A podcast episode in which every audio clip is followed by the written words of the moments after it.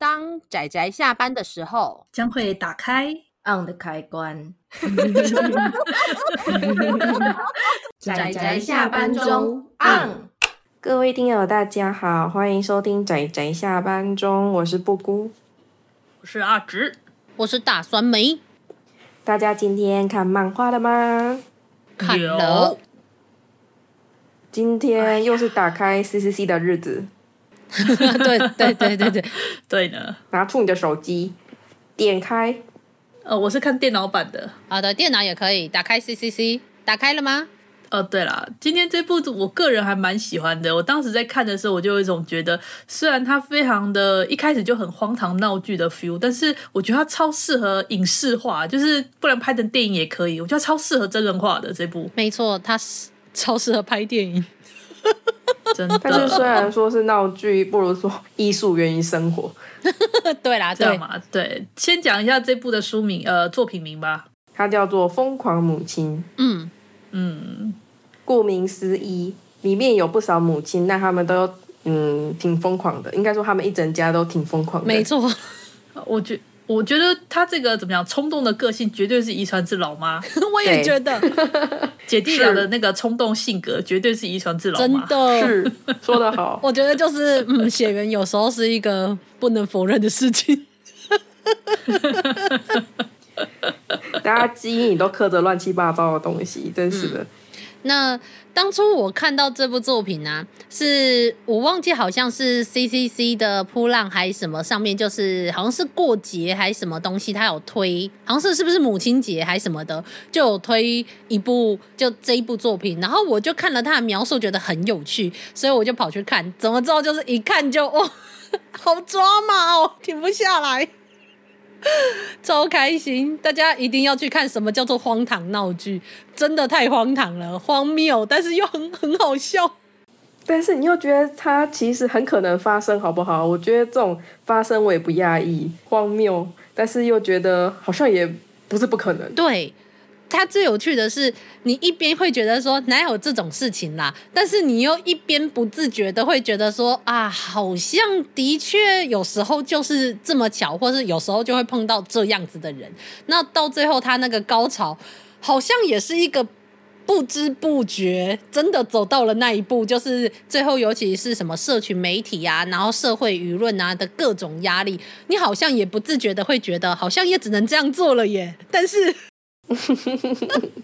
嗯，太开心，太开心。好了，我们先来讲一下他为什么疯狂。是是是，主角是一个礼仪师，他的行业是一个礼仪师，女生，对女生，对女生。然后他为自己的母亲举办了一场丧礼，假的丧礼，没错。然后目的是呃，要逼迫他弟弟，就是这位母亲想逼迫自己的儿子回来，不要同性结婚。没错，超抓吗，对，就是一个。有没有？它的本质上是一个感觉上，在一般台湾家庭，应该是我不止台湾家庭，就很多家庭中，感觉好像会出现的一个家庭纠纷的一个问题。然后，可是他却用了一个很有点荒谬的开场。然后接着呢，随着故事发展，除了弟弟这边有一些那种谎言，母亲瞒着弟弟的谎言之外，然后你会发现里面姐姐也有她自己瞒着的谎言。然后就变成说，大家开了各种不同的谎，就一直谎言越滚越大，然后变得越来越荒谬。而且最好笑是，这是一个秘密家庭，就是每一个人都有自己的秘密。几乎每一个人啦，每个人秘密都是其实都是一个议题啊。荒谬下面其实掩盖的都是一些社会议题。没错，是的，对，我们的主角主要在于他遇到的是一些女性结婚前、结婚后会遇到的问题。没错，没错，就年纪到了为什么不结婚？对、嗯，然后结婚了可能会遇到妈宝男，也有可能遇到一些难搞的婆婆这种。没错，没错，这种现象。然后还有就是，你的从事的职业可能不是父母想要你从事的职业这件事。没错，没错。对。然后还有包括你的性向变成你可能呃呃，也许有出柜，也许没出柜，但是会让你反而跟你的家人越走越远，或起各种冲突，然后最后会离家出走这种事情，嗯、其实都非常的。常见，还有包括父母亲的情绪勒索，嗯，就是虽然这个母亲诈死，嗯，但我相信一定也很多人可能在人生中不自觉的都会听到也不是不自觉啦，就是总是会听到父母亲说什么“你怎么样怎么样”，那我不如去死。欸、我我家人倒是没这么说过，哎，真是幸好啊！真的，阿志，你真的好好幸运哦！我真的是从小听到大，很幸运。我从小听到大，我没有，因为我我我父母不会用这种方式，我父母就是有问题超越就好啦。嗯，好啦，真快乐呢，真的真好，很强韧哦，我父母真真真快乐，真好，没有办法呢。就是，我就看着那个女主角，尤其这个妈妈这样做，我就觉得哇塞，就是一个实际去执行情绪勒索的人呢的这样子的状态。但是希望大家知道的是，虽然我在这里直接用情绪勒索这个字眼，但这个故事并不是用一种那那么悲怆而且痛苦的方式，嗯、苦大仇深。对，他反而是用荒谬喜剧的方式在呈现这件事情。对，这一部的基调其实很轻松，真的，它其实是很多日常的小趣事啊、误会、插曲之类，就是很闹的感觉。非常，而且就是。就不管是母亲的那一部分，我觉得最有趣的是，他不是只讲述很惨的儿子女儿，而是他也同时的带到了母亲的角度，为什么他会这么做，跟他为什么无法接受这件事情。嗯，对，所以我真的觉得这部他虽然是要讲一个疯狂的母亲，但他不是要去批判那些母亲，没错，或检讨他们的行为。而是透过这个行为去看他，然后去了解他。没错，没错。其实我我我很喜欢里面有一个段落，哎，我可以直接讲嘛？嗯、就是他母亲那个时候知道他女儿的秘密的时候，他那时候就是一整个就说：要不是我没有办法照顾她一辈子，我怎么舍得她去嫁人？真的哦，尤其那个婆婆真的是这里面的反派代表。哦，哎，那个真的是羞辱哎，我觉得虽然她本人可能不觉得。但其实听在听起来，那就是羞辱，就是自以为是啊！那种自以为是的对，好可怕哦，真的很可怕。而且我觉得，真的最可怕的是这个女儿她的前对象，对我们可以说是前夫了，对前夫了，对前夫。嗯、这个前夫，你也可以感受得出来，他也不是说不是站在女主角这边的现代价值观，但是他仍然在某种程度上。更纵容于自己的母亲的价值观，胜过于自己妻子的价值观。那这种婆媳问题，其实真的是造成很多的冲突，因为他其实不太愿意去保护女主角。然后在尤其婆家这件事情，要不是因为这个社会都觉得嫁人才是一件好事，对，这就带出了我们这个疯狂母亲为什么会做出这一些事情来。然后还有包括她如何对儿子女儿做的事情，是，嗯，其实是家庭悲剧呢。对啊，作者也说，他其实算是一个悲伤的故事。嗯，但是是悲伤啦，但是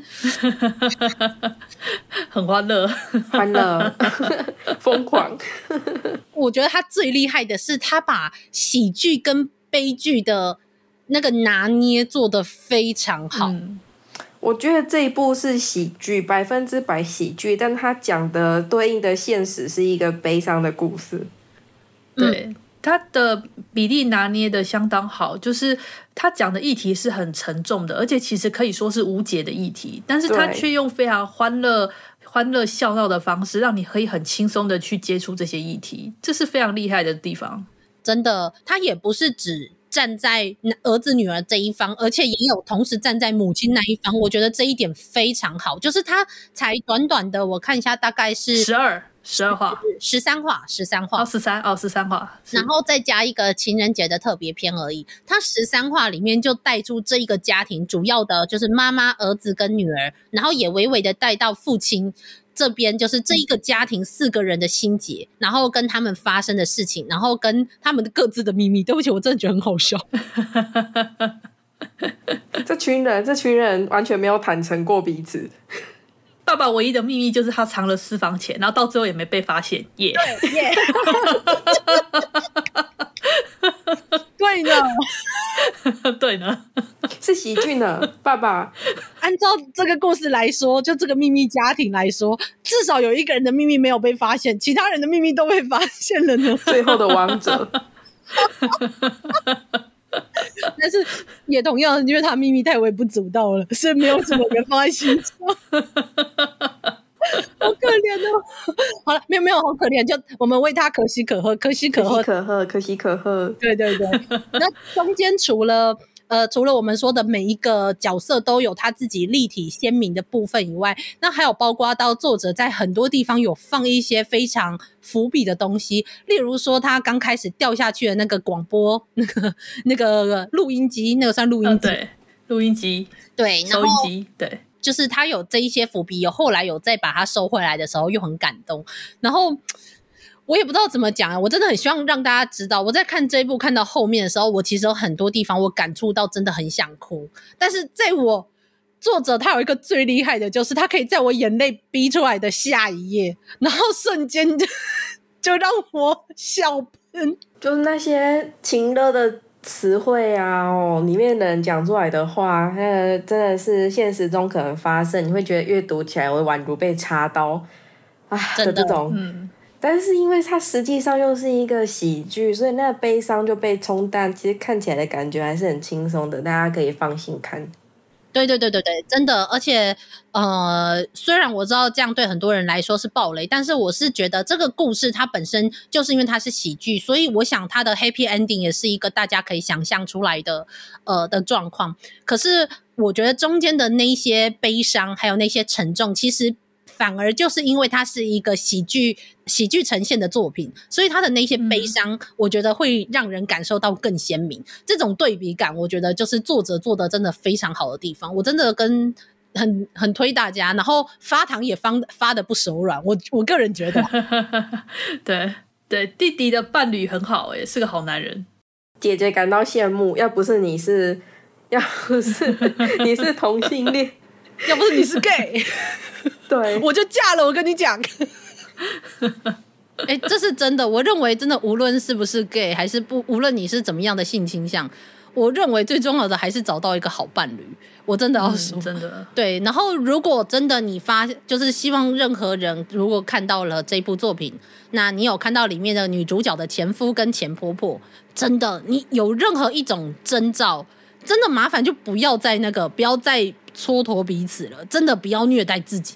离婚没有那么难，对，离婚没有那么难，就是现在，而且而且现在离婚也不会有什么太大的负担。说真的，因为现在离婚人太多了，台湾的离婚率超高的，大家知道吗？真的，最主要是现在如果女性可以自己经济独立的话，我是也觉得就是不要随便乱结婚，因为真的去结婚之后，大部分的家务事都还是女人在做。我从小这样子看我妈这样长大，我就会觉得就是经济独立只是让女人变得更辛苦而已。所以啊，嗯，就是嗯，对。然后我们当然这边没有要去扯任何的性别议题，因为就是在这里面，这里面主主要就只有在讲同志出轨这件事，然后跟他的家庭里面的一些悲伤。那总之就是一个荒谬喜剧，然后非常适合电影。拜托，有谁？影视化吧，也很适合拍影视化，可能拍个三集、七集的这种感觉还蛮适合的。对啊，嗯，我是觉得它的篇幅没有办法到拍好几集，我是觉得就电影，电影最多就是拍个一百分钟，然后把它一次拍完，我觉得就够了。哦，也可以，我觉得很适合，这部真的很适合，因为它的它的荒谬感其实也跟台湾的 feel 很像，它里面提的议题也是跟台湾的民民民情非常的符合，我觉得很适合的一部。在看的时候，我就一直这么觉得。这种荒谬感，这种现实中的这种现实中的戏剧感，就是台湾很多贺岁片的那种味道啊！没错，对对对对对，没错。而且其实我记得好像在哪里看过家庭的乡土剧之类的，其实就是有那个你知道女主女生去抓奸，然后就抓奸发现自己的老公是跟男的上床，然后整个惊愕这样。听就是听说也有这样子的，我有看到有人有那种你知道就是截截一段影片出来的画面，我就想说，连台湾乡土剧都已经很不 care 在讲这种题材了，没有，快点大家乡土剧很怎么讲，很先进好不好？里面讲的非常的。前一阵子还有那个那个怎么讲女同性的那种故事，那个之前也、oh. 也让让大家很嗨，你知道我们那边那群也很嗨的要命，那也是几年前的事了。哦、oh, 好哦，好哦，那那那我真的很希望台湾如果有想要拍就是改拍改编作品，或者想要拍开心的家庭伦理片，这一部真的很适合，我都可以想象的出来，就是这些角色变成真人的样子是什么样子。我觉得他可以拍出跟《鬼家人》那部很类似的风格的作品。没错，哎，没有，大家有看过那部吧？就是我跟家我跟哎，那全名叫什么？我都叫鬼家人，我都忘记他全名叫什么了。关于我跟鬼变成家人的那件事。哦，对对对对对，我觉得他还蛮，他们两个是议题蛮像，而且可以拍出大概相同风格的感觉的作品。哦，的确是呢，而且就是虽然有搞笑的部分，然后悲伤的地方也算是也发也算是蛮沉重的。对，只是、嗯、就是关于鬼家人那个，我就哇哦，这样这年头就是当个警察不容易。一直都是啊，对对对，但没有，就是当然，我不是说现在的警察很轻松，我是说，在我看到那个里面那个警察要当警一个警察不容易，大概是这样的概念。哎，的确呢，我觉得阿紫这样讲很有道理，这部作品很有鬼家人那一部的味道，就是不是说剧情是，但是是味道。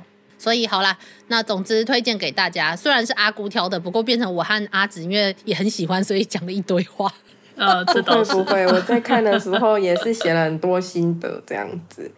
不过关于婆婆这边呢、啊，其实我个人有一个完全跟这部可能没什么相关的心得，就是应该说我看完这部有点想要看有没有作品可以用，就是纯粹的用母亲这个程度，应该说这个年纪的人出发的。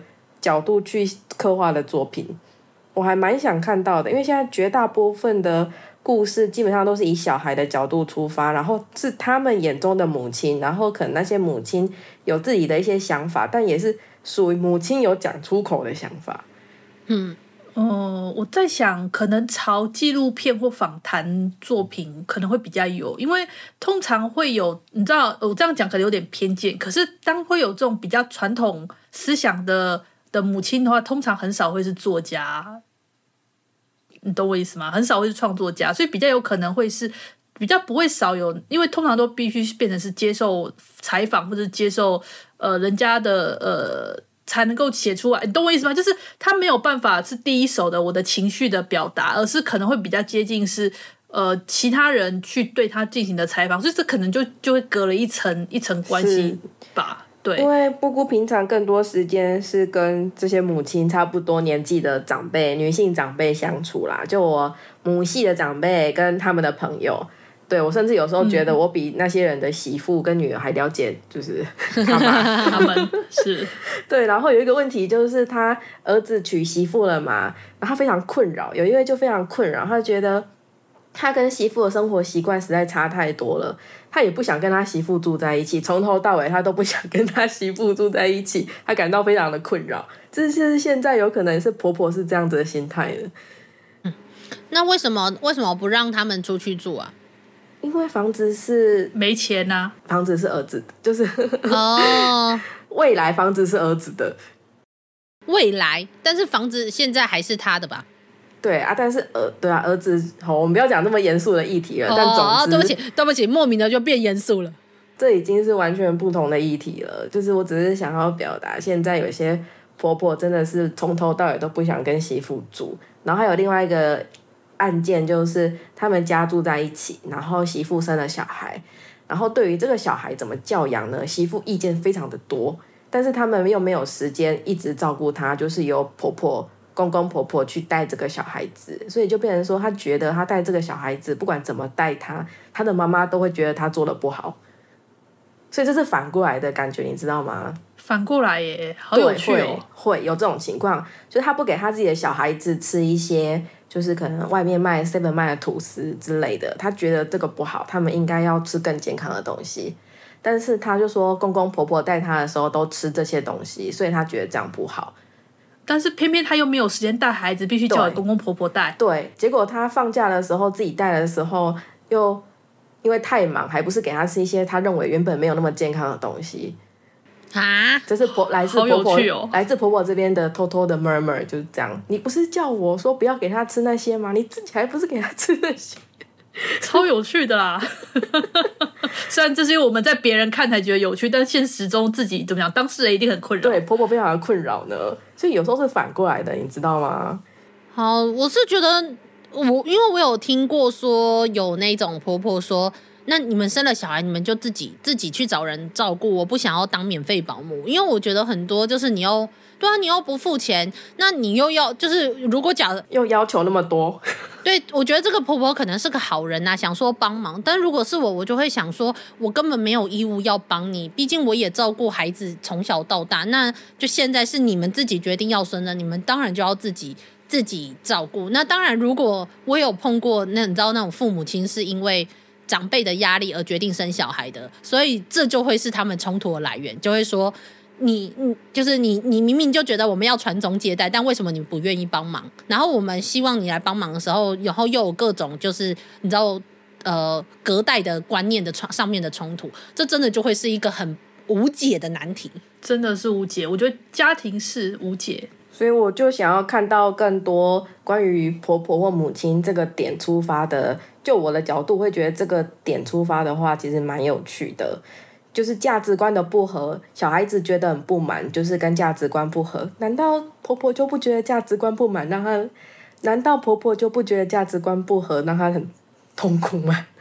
有，一定有呢。没有，应该是说都有，但是只是因为的确故事比较多，来自于是婆婆会一味的希望，觉得孩子就要按照自己的方式做，这是比较偏向于大多数的婆婆的概念。没有没有，现在婆婆很多都是人跟人还是不一样的，现在婆婆们是新一代的婆婆了。我我我在想的是啊，哈，会不会是因为权威性？因为其实做创作作品大部分都是以仿权威为主的。其实大家有发现吗？大部分的创作作品都是以站在反对权威、反对格式、反对教条的立场去创作，大部分都是这样子，因为打破现况。对，大部分的作品都喜欢这种风格，所以当呃婆婆或长辈这种通常是所谓的站在比较呃地位比较高，相对来说是比较高的的情况之下，所以作品创作作品的出发点就会变成是以呃比较弱势的那边的视角为主。那我觉得，就是所以现在也有很多作品是反过来说，让我们去看看所谓的在权威体下的权威底下的这些人，他们其实是遭遇了什么样的心情跟困惑。我觉得这也是阿姑刚刚说他想看到的一个一个题材跟一个一个画一个面向吧。对呀，我刚刚讲的例子就是，实际上在他们家里，媳妇对婆婆的意见，并没有像婆婆对媳妇的意见，他们其实是都有意见。并不是单方面的输出而已，但如果你的角度去看的故事，你可能会比较没有注意到，其实你也在输出你自己的个人的价值观。哦，我倒觉得，其实你看到媳妇跟婆婆的冲突的时候，其实就可以明显的感受得出来，婆婆那边一定就是不满媳妇的。只是我觉得有一个重点是说，但是在传统的社会下，一个家庭的养成是是以父母亲为主的。所谓的父母亲是，就算今天如果你是一个新结婚的人，父母亲的态度一定会是你在你的家庭你待了很久，可是你来到我们这个家庭，是我们待的比较久，待的比较久的人，我觉得这件事情就会是一个权威上面的概念。那权威上面的概念就会的确让，就是尤其他们自己养小孩养了那么久，那多少会有恩。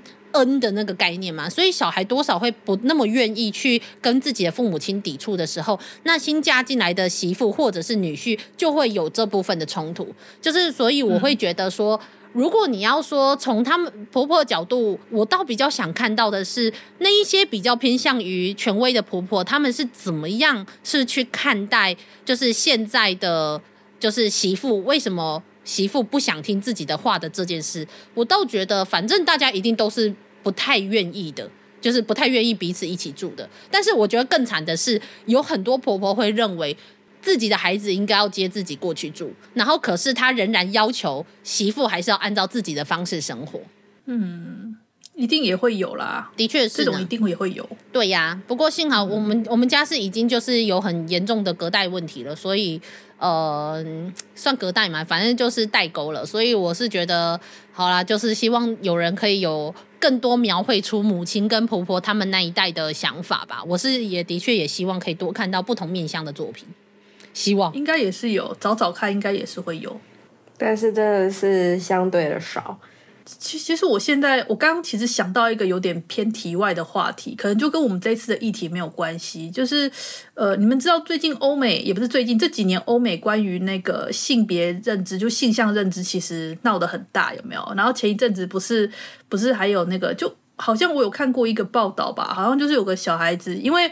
你知道变性手术其实越年轻做其实是越好的，但是当他们小孩子还很小的时候，其实他也并不是搞得清楚他到底想要的是什么。那在你那个这个事件的那个，其实就是他的父母吧。他的父母其实当时在小孩子还在痛苦决定的时候，他们其实不敢插手太多，因为他们觉得他们其实很担心说他们会被贴上那种所谓的不尊重小孩子意向的那种父母的标签，所以他们没有办法介入太多。可是当小孩子他变性之后，发现其实这又不是他要的时候，又再次。又再次变更性别的时候，他们父母才终于松口说，其实他们当初，他们当初其实想制制止，他们觉得其实不太妥当，应该要再多想想，但是他们又不敢讲，他们碍于整个社会的舆论压力，他们又不敢去制止。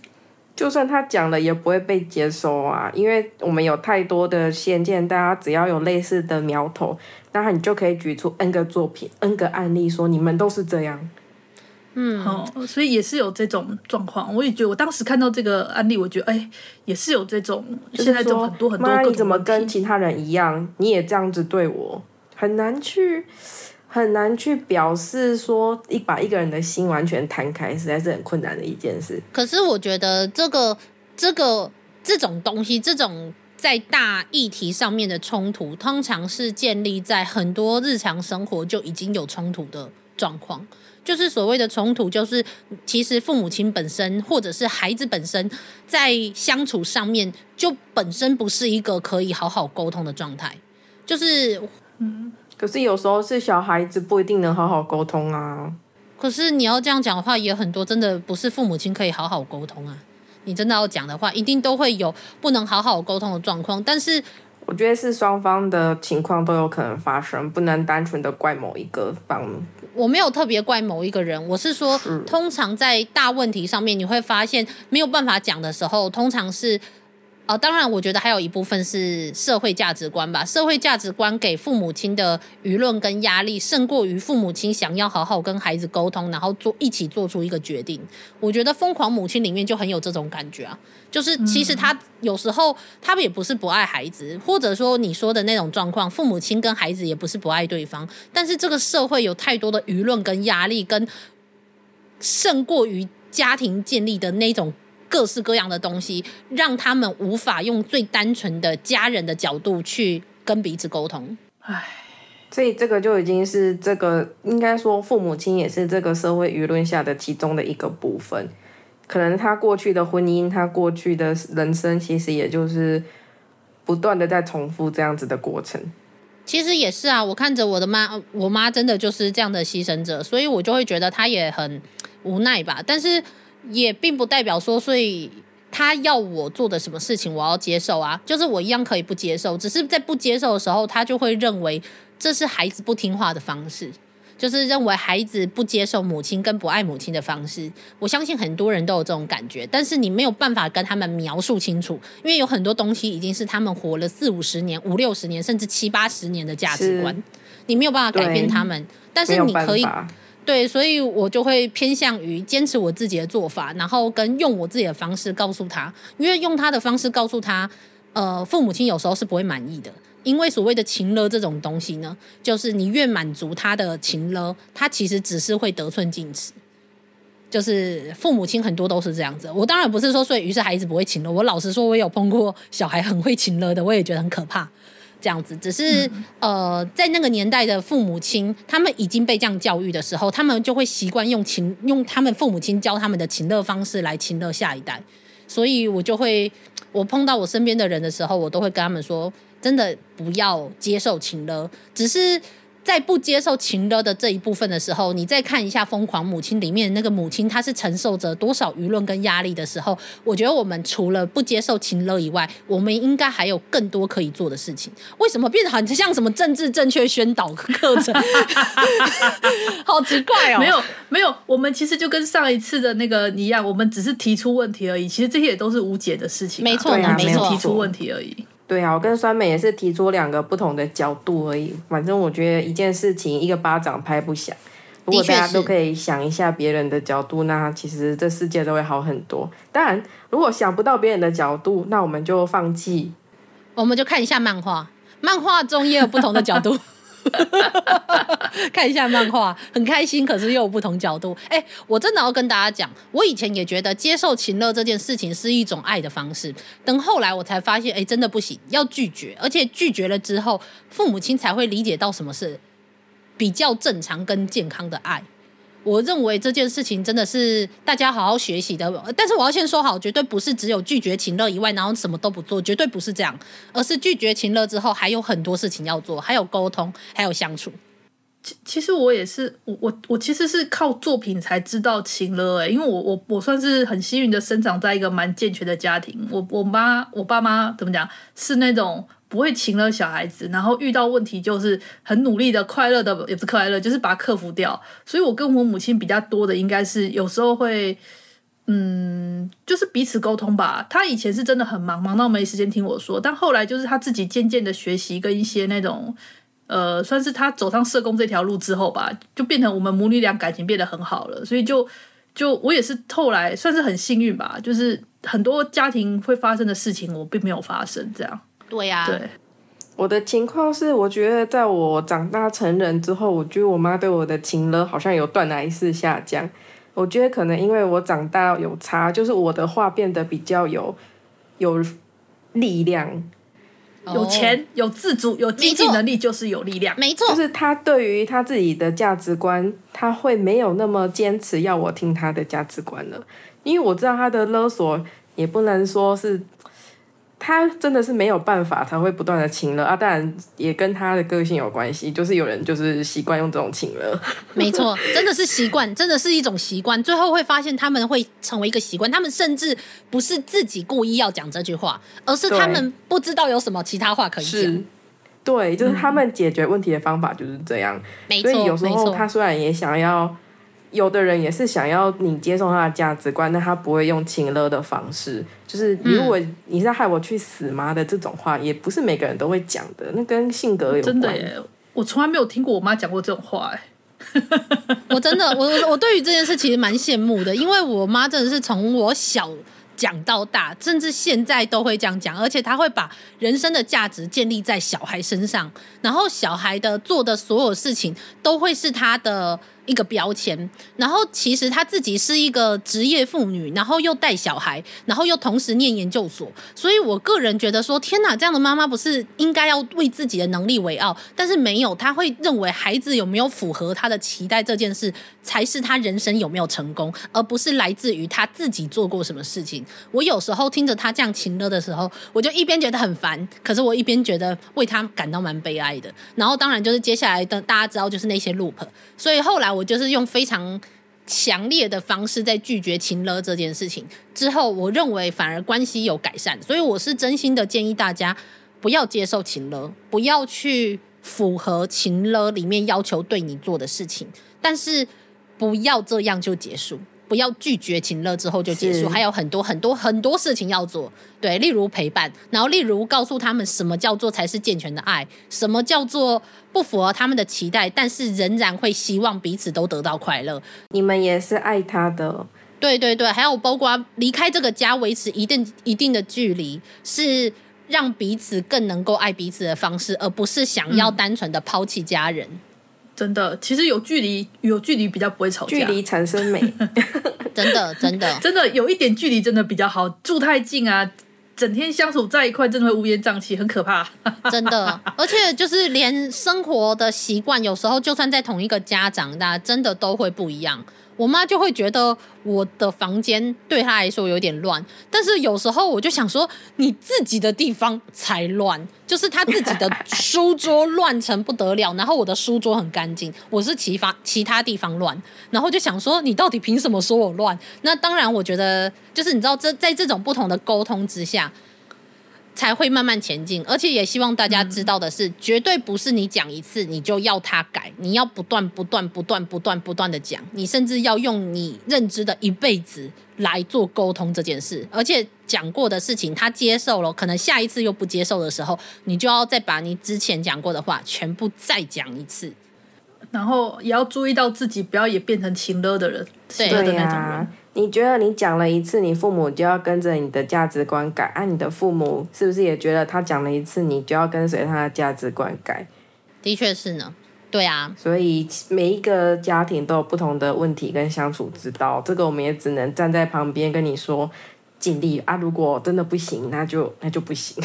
真的真的就离开家里，就就逃走吧，逃走逃走也是个很好的选项哦。尽尽的力，但是真的尽力了还不行，那不要太在意，就是不行。真的真的，还是还是离开家里啦。我会支持大家离开家里，但离开家里不是因为不爱，反而是因为爱所以才离开的。希望大家知道这件事。所以我认为《疯狂母亲》这里面真的有。非常多大家的缩影，只是没有用我们讲的这么悲怆的东西做呈现。可是我相信大家应该多少可以找到自己的一部分的影子，或自己一部分的投射。我自己看的时候是非常有感触，嗯、因为我觉得我妈再夸张一点，真的就会干出这种事来。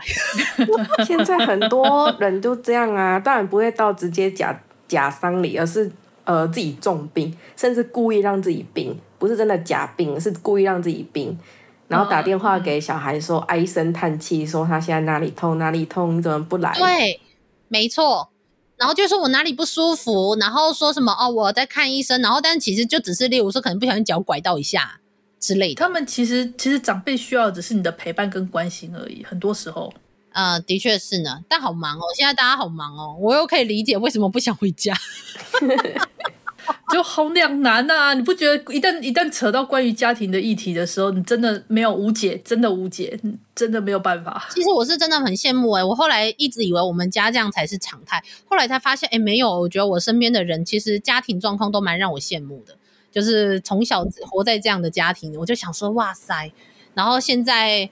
又要把妈妈当做小孩来养，就是你要知道，是你讲的东西，你不能只讲一次两次。他们是成人了，但其实他们四五十年来接受的东西都是不成熟的。你要抱着这样的态度，才有办法不断的持续着坚持着你的立场。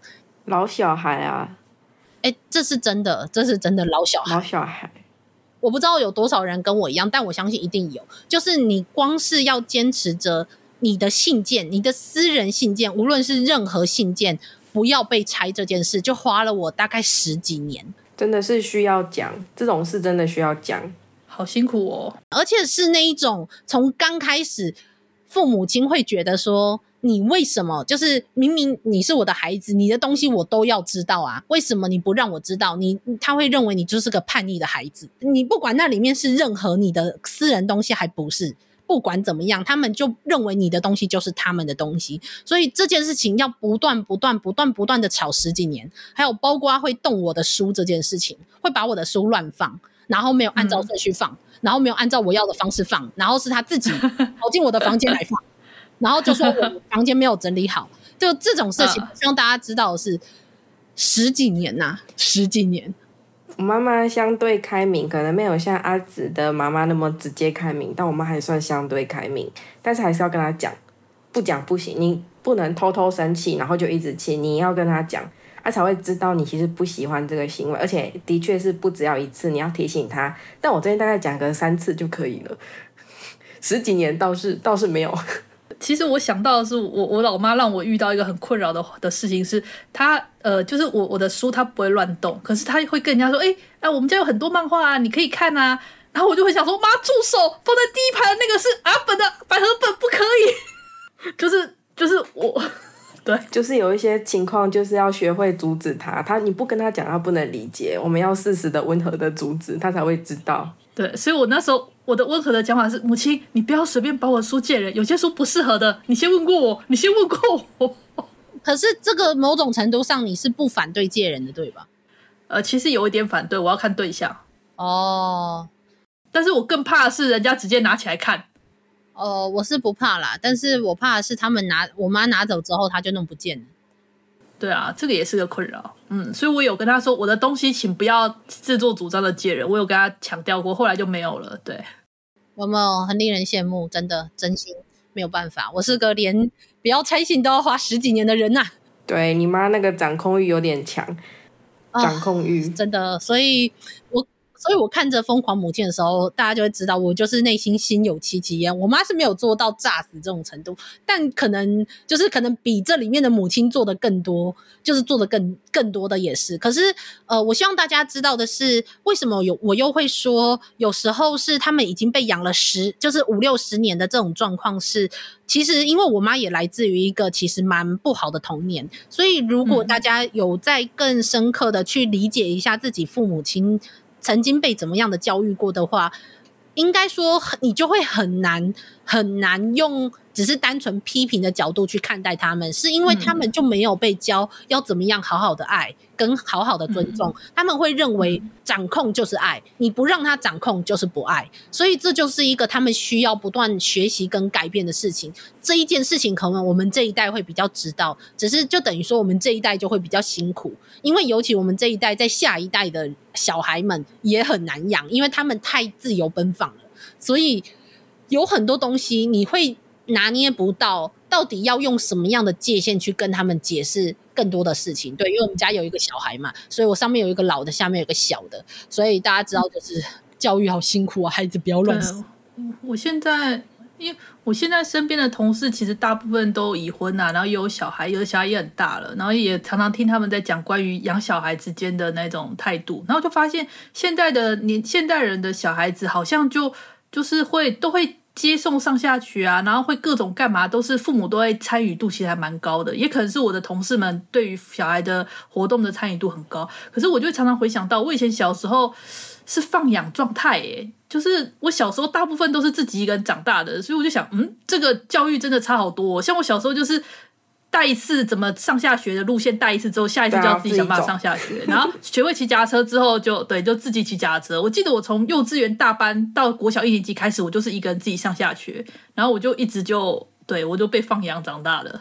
我觉得这倒不是什么问题。我认为真正的问题是来自于你不知道该怎么教育这件事情，因为。他们有太多的资讯，然后他们有太多不同的同才压力，尤其社群媒体造成他们的社交焦焦虑、同才焦虑。真的，这是完全是新的，我们不能理解的新时代了。这是真的，真的，世代隔阂就跟我们跟上代一样。真真的，可是你知道现在世代的隔阂最麻烦的是，你不知道到底要把界限踩在什么样的地步。例如说，你要告诉他身体健康，哦、可是例如说要早睡早起。那我问你，我们自己成人又做到什么早睡早起了？我们常常勉强。勉强一点睡觉就算不错了。对啊，那我连我们都这样做的时候，我们又我们我们自己享受我们自己成人的自由的时候，我们又怎么样用身教的方式去告诉他们说，你们就是应该要早睡早起？跟着我同事一样，我同事会九点十点先陪他们睡，然后睡到晚上一两点爬起来，再做一点自己的事之后再回去睡觉。他们小孩难道不会半夜自己偷偷爬起来看漫画吗？其实我小时候会偷偷爬起来半夜看动画，哎。对啊，那我问你，你抓到这件事的时候，你抓到这件事的时候，你骂不骂？哦，我被骂了好十年有。呃，小时候我被我妈骂的很惨。你你小时候被骂的很惨这件事，是因为？他们，你的父那个人的父母亲，或是你的父母亲，也真的是早睡早起的人，对吧？啊。那如果假设现在我们遵从的是要尊重小孩的自由，跟尊从就是你知道是尊重个体差异跟个体自由这件事的时候，连我们自己都享受晚睡晚起的自由的时候，我们要用什么样的态度去跟孩子说你应该要早睡早起？嗯，真是好问题呢。我觉得可以协商，哎，你知道吗？就是我们用我们用数据来表示小孩子的睡眠时间是多少多少。那你如果可以睡满多少多少，那我们就怎样怎样怎样协商的方式。新一代教育小孩的方式，如果上一代主要是用威权，那也许下一代有新的方式。嗯，对啊，我觉得像医学不是也建议说几岁的小孩子大概睡满多少比较好，就用这种医学的方式啊。然后你看我大人，我大概睡这么多就可以咯。但是你还是小孩，所以你要睡满这么多。对呀、啊，你有研究过眼球吗？你知道小时候的近视有一段时间会非常的快，会飞速的上升。但是当你的眼球长好之后，就算你有同样不正确的作息，但是近视上升的速度完全是两个概念哦。但我我再说一句老实话，现在又有非常多不同的科学根据，例如说，就真的就是有夜猫子体质的人，而且这部分的睡眠研究是真的有在进行的。然后的确，因为我们家小孩也会跟我说，他自觉他就是觉得白天就是会打不起精神，他觉得晚上比较有精神。嗯，而这个就真的很符合现代更先进的睡眠科学研究。对，夜行性。那如果他当他这样讲的时候，你要让他晚睡还晚睡晚起，还是早睡早起？呃，我觉得这时候就必须要思考关于他现在的身份，跟你要符合这个身份。哎，对啊，这就是协商了，有没有？又遇到一个很难的难题了，我们只能协商了。简单做一个总结，就是家家有本难念的经，然后呢，大家都有不同的解决方式，只要人不一样，那解决方式就不一样。那也要辛苦各位。对啊，没有没有万用手册，真的没有万用的应对方式，嗯、真的每一个东西都必须克制化、单一去处理。或者是整体上社会上有这种现象，但是大家其实都有不同的应对的方案，只要人跟事不一样，对，有千万种可能，鼓励大家。